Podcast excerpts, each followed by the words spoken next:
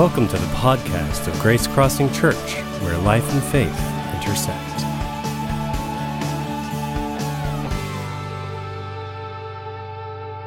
Good morning. My name is Josh Bertram. I'm the associate pastor here at Grace Crossing. As Pastor Gill uh, mentioned, we are in a series called Grace Anatomy.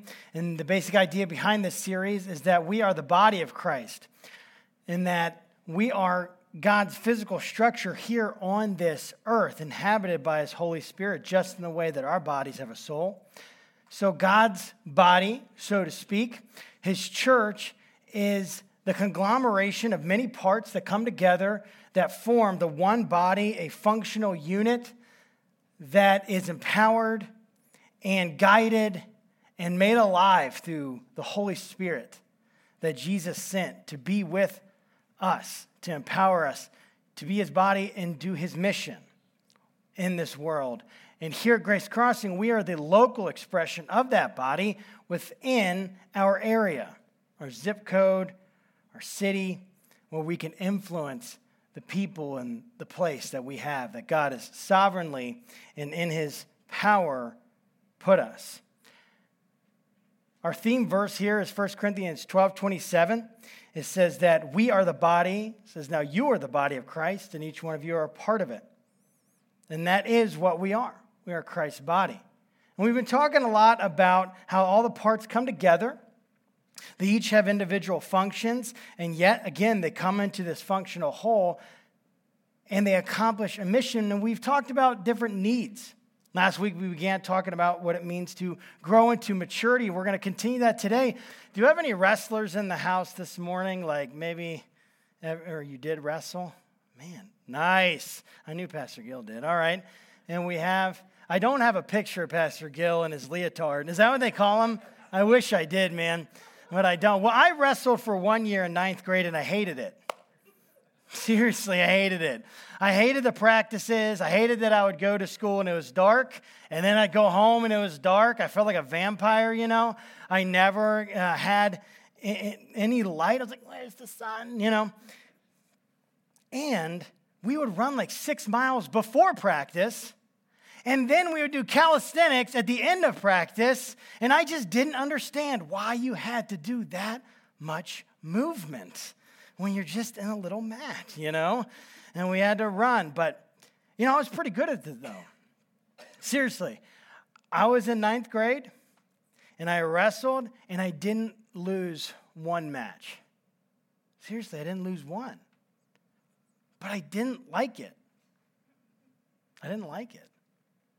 And one of the things that happened is nobody came around me, no coach really came around me and actually helped me to understand and see the big picture.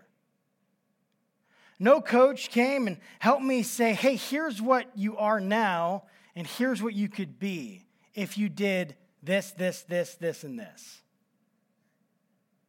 No coach came and really talked to me about and encouraged me about how well I was doing. There was very little encouragement about what was going on. And so it was all carrot or all stick and no carrot, right? It was all punishment and no reward. And I'm like, I hate this. I don't want to do this. I remember one time, this guy named Marcus Bartlett, probably shouldn't say his whole name, but there it is.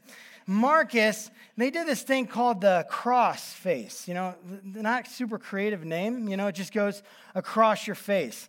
And we were doing these practices, and he was rocking me, man, across my face with his arm. And I was just like a freshman, and he was older, you know, an upperclassman, and he was like, Does it hurt? I'm like, I don't know, yes. And then I start bleeding. Seriously, I start bleeding. I'm like, ah, Marcus, you know, I'm bleeding. I need you to stop. He's like, Were you going to quit? I was like, Oh, no. And I continued to bleed on the mat until my coach yelled at me because I didn't get up and stop, because I wasn't a quitter, you know? Didn't want to quit. I was always taught not to do that. And yet, I was in this discipline that I hated. And everything in me wanted to quit. And then I never did it again.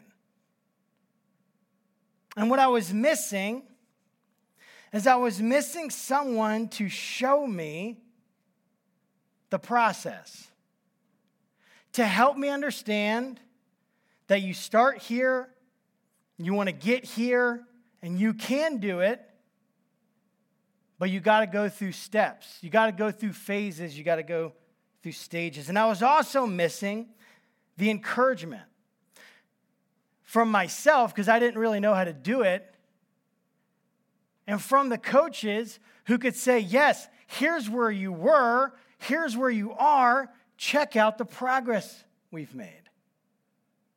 Check out what you've been able to do. Now, we're in a series, again, about the body of Christ. And we know that bodies grow. We understand that intuitively. Bodies develop, they grow. Someone who's two, you don't want to be dealing with the same things as when they're 22 because something has not occurred that should, be, should have happened. There are developmental stages. There are things that the body physically goes through, and we know that and we understand that intuitively. And yet, sometimes we miss that when it comes to our emotional life, which means when it comes to our spiritual life, because we cannot divorce those two things. And we miss the fact that we are in a process. And so, what happens is we are here, and we know that we need to get here, and we're overwhelmed by it because there's no understanding of what it's going to take. And all we can do is focus on what we don't have, what we aren't good at, and what we don't like about ourselves. And it becomes this huge issue where we get overwhelmed because we can't understand and put together that we're in a process and there are steps that lead to that outcome. And so we get discouraged. And then we get discouraged because we don't see progress or we don't really recognize progress, really. And no one's there to help us recognize progress. And so we get discouraged because we look at somebody and we look at their Facebook posts and we say, man, I wish I was as good a mom as that person. They're with their kids at the park and they're getting ice cream and they're smiling all the time and they're so happy, and I'm miserable. And you sit there looking at a screen, wondering why you are who you are and, how, and thinking about how terrible of a person you are. And what you're missing is you're missing the process that gets you from here to there. You're missing the fact that a process is a series of steps and stages that are built upon one another that you have to go through, building up to a place where you are able to accomplish something, an intended goal. And each previous step it's, it, it's this progressive thing where there, it, it's these steps that are built upon one another. And then we forget to look and check and think and bring other people in to help us understand the progress that we've had. You go to any doctor and they have milestones that they have for your child. Why? Because they want to tell you here is a process that your child's going to go through to get from little baby, infant, all the way to healthy adult. And here's the progress checks that we look for, the milestones that we look for. You know, what happens is that when we lose sight of the process, when we fail to focus on the process, when we fail to recognize and acknowledge progress in our life, we give up. And when there's temptation to give up, here's my encouragement focus on the process, and celebrate the progress. When you're at a place where you feel like you are at your wits' end, you can begin to think about your life as a series of stages. And it's a process. And you can focus on that. You can pay attention to it. You can think carefully about it. And then you can begin to see your progress. And if you don't have the capacity to do that, you can bring other people, i.e., the body of Christ, in to help you. When you want to give up, focus on the process and celebrate the progress. We've been talking about the Apostle Paul a lot in this series. There's a letter that he wrote to a church in a place called Colossae, an ancient city, large city. And this church was struggling and had identity issues. They were starting to leave the foundation of the gospel, that the wrath of God was diverted to the cross from us because of God's great love and that it's the only place where we can find grace, and it's the only place where we can find the acceptance we all long for. And they were beginning to forget this, and this was very dangerous for them. And Paul has this great piece of advice. In the second part of this letter, Colossians 2, in verses 6 and verse 6, he has this great part that he, that he talks about. And here's what he says He says, Just as you received Christ Jesus as Lord, continue to live your lives in him. See, whenever a writer from the Bible says something, we can always ask ourselves the question what precipitated this comment? What was the condition of the souls of the people, the hearts of the people, that was such that this writer thought that they needed to make sure they emphasize this point? Well, as you look at this, what you start to think as you ask a few questions is that they were tempted to not continue to live their lives in Jesus. There was a temptation to discontinue. In other words, there's a temptation to give up to give up the experience they had had, to give up what they had learned so far. And Paul says, No, don't do that. You receive Christ. Christ hasn't changed. He's the same Lord. He's the same Savior. He's the same God who loves you more intimately and comprehensively than you can even begin to imagine. He's the same God. Don't give up. Don't stop. Don't discontinue. No, continue. Continue to live your lives in Him. That's an interesting verb. If you were to look it up, live your lives, it's actually the idea of walking. A step by step walk that you have on a daily basis with Jesus. And Paul gives us this amazing instruction that I've taken. I've tried to say, okay, how can I wrap this in a way that makes sense? Well, I think a way to make sense of it is to say to ourselves when we are tempted to give up, we can focus on the process that we're in and we can celebrate the progress that we've had. And those two things come together, form this amazing encouragement that wells up from within us. If we were to look at the whole verse, the whole section that I want to talk about in Colossians 2 6 and 7, here's what it says Just as you receive Christ Jesus as Lord, continue to live your lives in Him, rooted and built up in Him, strengthened in the faith as you were taught, and overflowing with thankfulness. See, what I think Paul does here when you begin to look at what those words within the Greek, that's what the New Testament was written in, when you look at what those words mean, the definition of them, it's amazing what begins to come out. The first thing he says is when you are tempted to give up, right? What he says is focus on the process. The way Apostle Paul puts it is he says, just as you receive Christ as Lord, continue to live your lives in him, rooted and built up. Rooted and built up. Those words are extremely interesting words. Again, it's in Colossians 2 7, rooted and built up. And what they essentially mean is kind of just like what it sounds like you're rooted. Well, what does a root do? A root attaches a plant to the ground to its source of life. And through that root, that plant gets the nourishment that it needs to survive and to grow and to get to the place of maturity that the plant is supposed to be. And we're not plants. We know that. But emotionally, we can get rooted, and this is what Jesus does. He roots us in Him. He creates an attachment to Him that gives us the nourishment we need.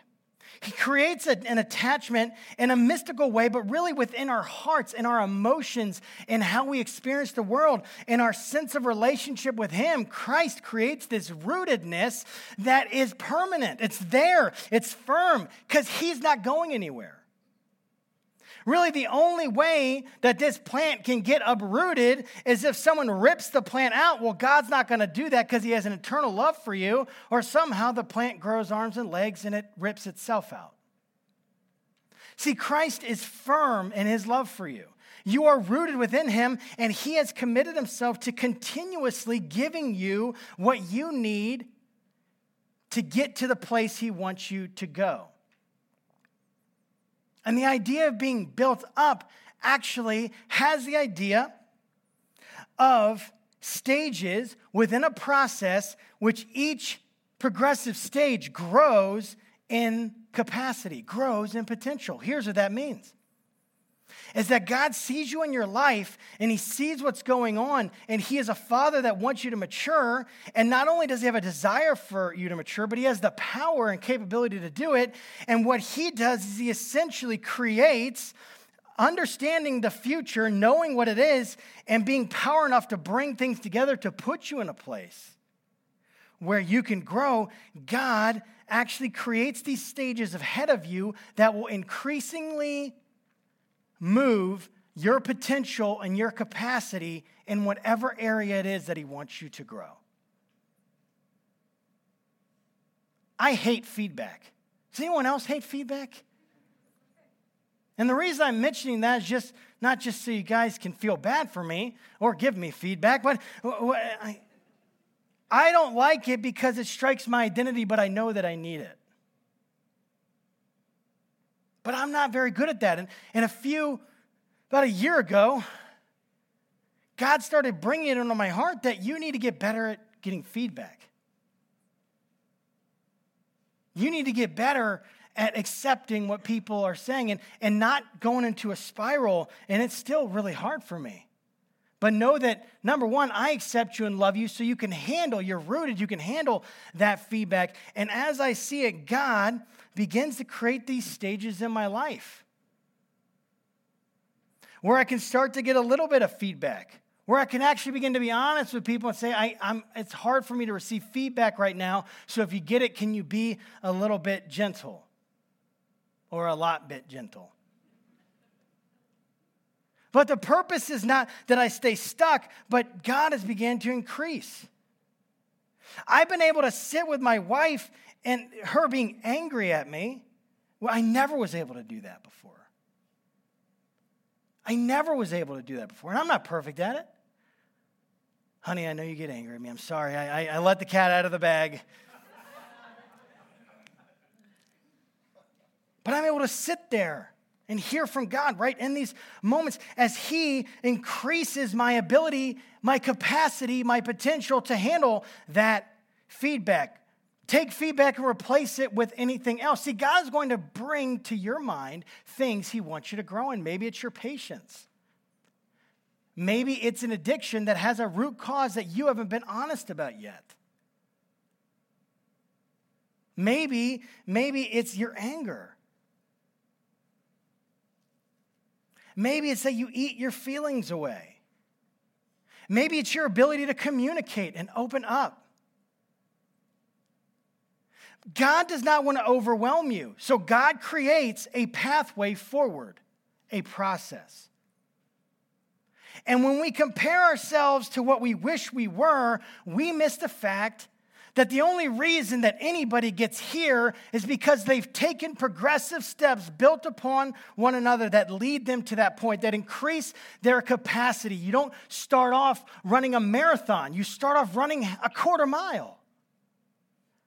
And God increases your capacity to be able to do it.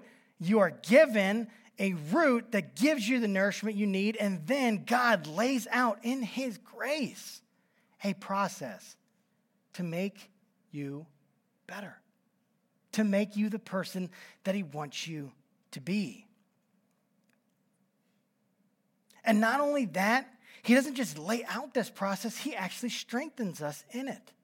This is what that next part says. It says that we are strengthened in our faith as we are taught, strengthened in our faith. What is our faith? Our faith is our relationship with Jesus. And so, as each step of this process, we are taking Jesus is there to strengthen us, to help us trust Him more, first. And then, secondly, to give us the skills we need within the environment that we, in the situations we're coming into, the skills we need, and then to increase our grit, to increase our ability to withstand the pressures and hardships of life. And they will, they will increase. And as I look at my life, that is exactly what has happened. As I begin to look back, Ashley and I are going to plant a church in Richmond, Virginia. We went through an assessment, and in this assessment process, you know, I scored pretty good, right? Baby, it was good. There was a few yellows there. I wasn't happy about those. Again, the whole feedback thing, but whatever. I got enough green that I felt okay about myself that day, all right? But then, actually, surprisingly, the area where I scored the highest was exercising faith. And as I was reflecting on that, I realized and saw what God did when I was a 16 year old young man at an altar at a church. And he called me, and I heard his voice. And I responded, and at that time, I began to give up things that I wanted. I stopped smoking weed, thank God. I stopped partying. I had to sacrifice friends. Not literally, but I had to like not be friends with them anymore. right? I had to give a lot of things up in my life. And each stage and it was really hard, but each stage prepared me for the next one. I felt, God, you're calling me to go to Bible college. I know that you're calling me to ministry. I'm going to do it. That was this first stage of hearing God's voice and listening. And then I want you to go to grad school. Okay, I'm going to do it. That was the second stage, going and living completely on my own in Boston. And then after that, I want you to marry Ashley.